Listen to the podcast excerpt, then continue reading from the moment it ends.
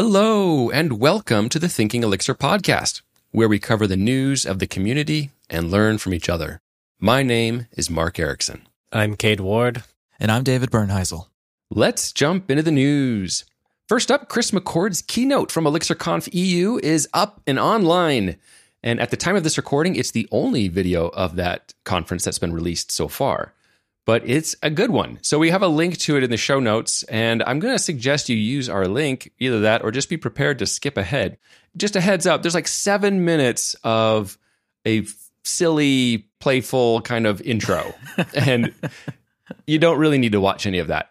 So you have a link to where you can just jump into where the actual talk begins. Uh, unless you need more cringe in your life. if that's just something that gets you going, then definitely watch the first seven minutes. God. But anyway, so Chris did a great job in his presentation, as he always does. It was titled The Road to LiveView 1.0. And so a lot of it is discussing and covering the history, like how LiveView got started and its whole process of what all the different phases we've gone through to where we are today to where things are going. Whether you're new to LiveView and the Elixir community, then this is a great overview that kind of helps load all of that into your brain. But even if you've been here a long time and you've been here through the whole process, it's great to remember it and say, oh, yeah, I remember that. Oh, yeah, that was important. Oh, yeah. And just to be reminded of the path that we've been on. Anyway, I have not yet finished watching all of the video. David, you have seen more of it. Yeah, yeah, seventy percent is like what you said. It's just history, so uh, it's a good good to remember where we came from because we have come a long way. But another thirty percent was going over a new feature in LiveView. I'll be brief about it, but you may have seen like online some like little memes of uh, the ancient aliens guy just saying check boxes, man. You know, and there's there's a reason for that. I love that guy. That, that picture yeah. is like one of the best. Yeah recurring guest. I forget his name, but it's a it's pretty amazing. Anyway, the feature we kind of teased into it through an Ecto update not so long ago, where there's a couple of extra like fields for Ecto to track the drop params and sort params. And so, how LiveView and Ecto are going to work together here is to improve stateful forms for like embedding lists or prepending lists in a form. This is all about a form that's been a very difficult thing to do well, right? And so they're they're going to take care of that a little bit more in LiveView and I, I, guess technically Ecto, which is already out. So like those fields are available to use now and have been for a couple weeks now. LiveView is just going to now have some, I guess, better documentation on how to manage those things, and that's what Chris goes over in his presentation.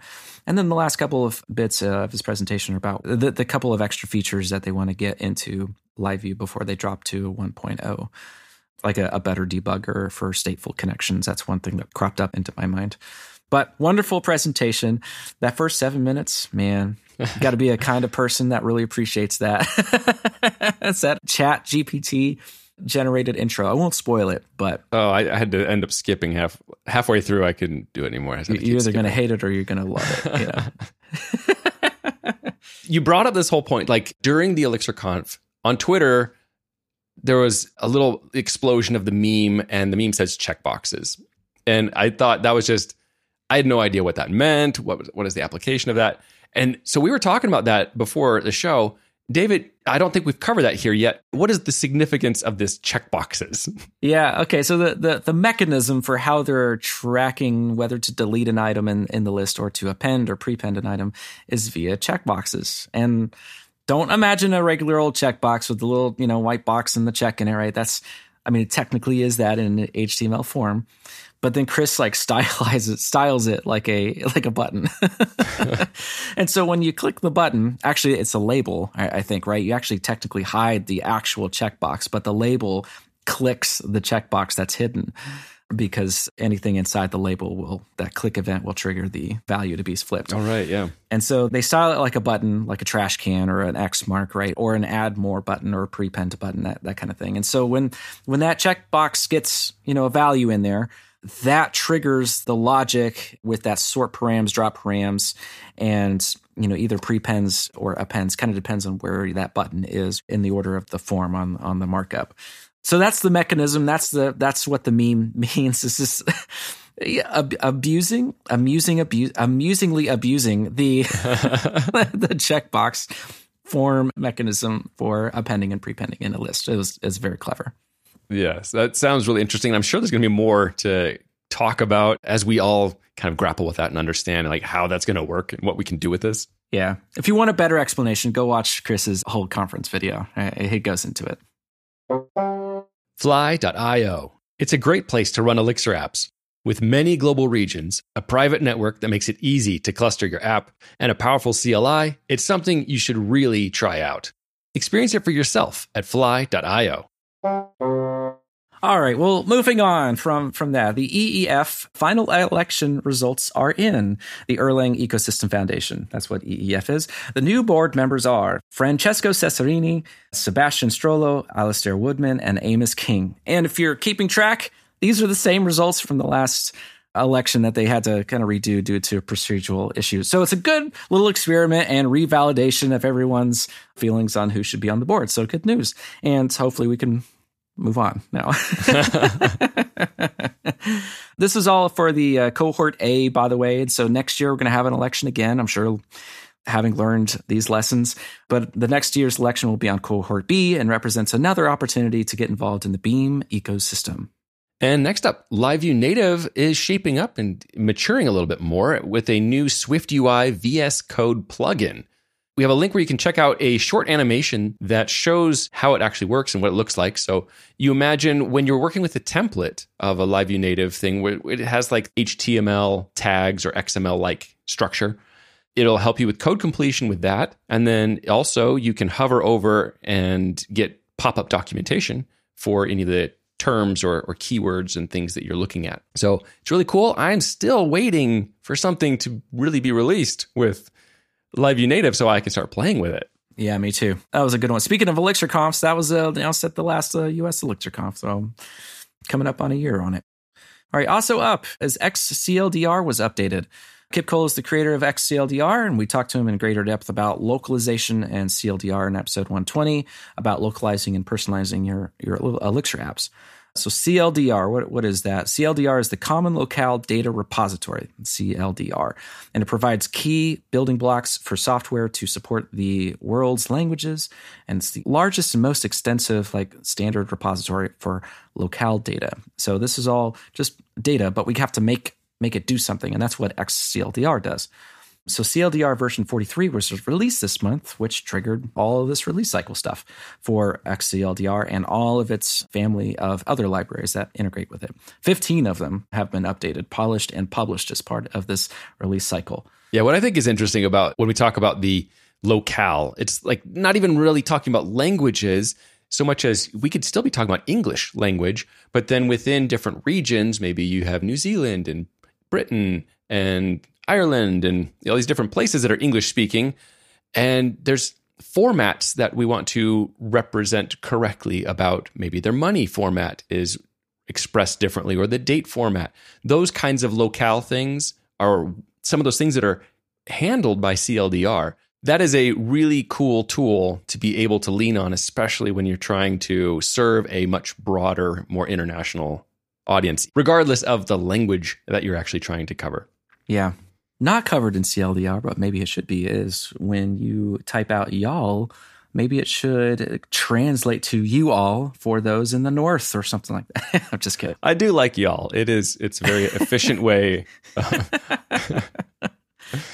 I, I could, but it, it, might literally actually be in the standard somewhere. True. Because it's very, very exhaustive. And next up, there was a minor patch release for OTP 25.3.1. So I was going through the bug fix release. It's on the Erlang forums, trying to understand what's in this and how significant is it. And they did not provide any overall summary of this is it and this is really important or it's not important or anything like that. It's just here's a list of all the bug fixes and links to like their details. But it does cover quite a few subsystems within Erlang. And some of them, like INETs and ERTS and crypto modules, were all updated and saying how oh, this is for OpenSSL 3 and this is for all of them sounded like they could be security potential issues. And since they didn't say, oh, this is a security fix, we just want to get the bug fixes out first, it makes me wonder if there could be some security related improvements here. So it was just a maybe a heads up to, that this is available and might be something you want to just update to.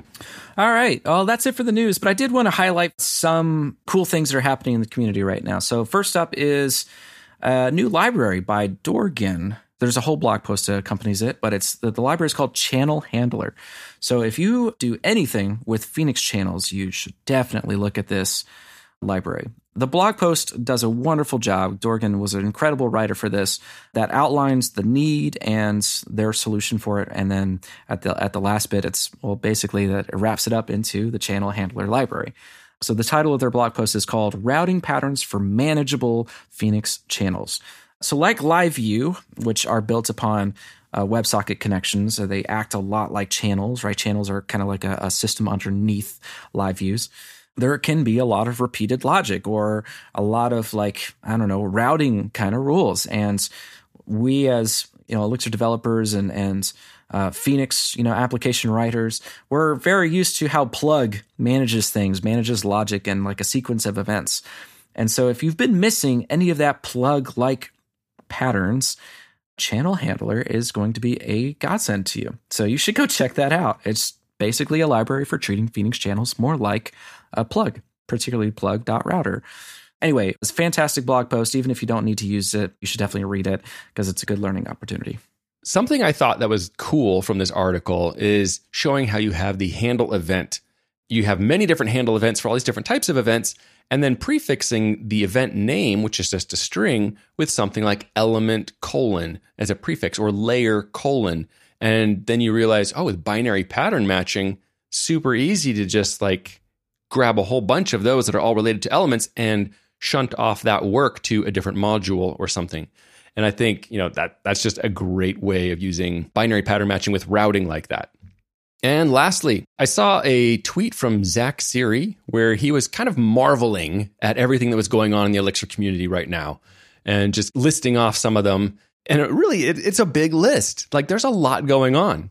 So we just came off of ElixirConf EU. There's some new exciting stuff there. But then we have Livebook, all this stuff that's going on with ML, with you know Bumblebee and Whisper models and all these other things. Then we have a new type system being developed for Elixir. We have LiveView improvements, like I mentioned. We have LiveView native and work going on around that, and Membrane framework, which is media and streaming. But then, of course, we've got Nerves framework for embedded devices. We've got a new web server with Bandit. We've got the Ash framework and a number of others as well. So it can feel like a fire hose, but we love following these topics and digging in deeper. So just invite you to follow us every week to help keep up with the incredible things going on in our community. Well, that's all the time we have for today. Thank you for listening. We hope you'll join us next time on Thinking Elixir.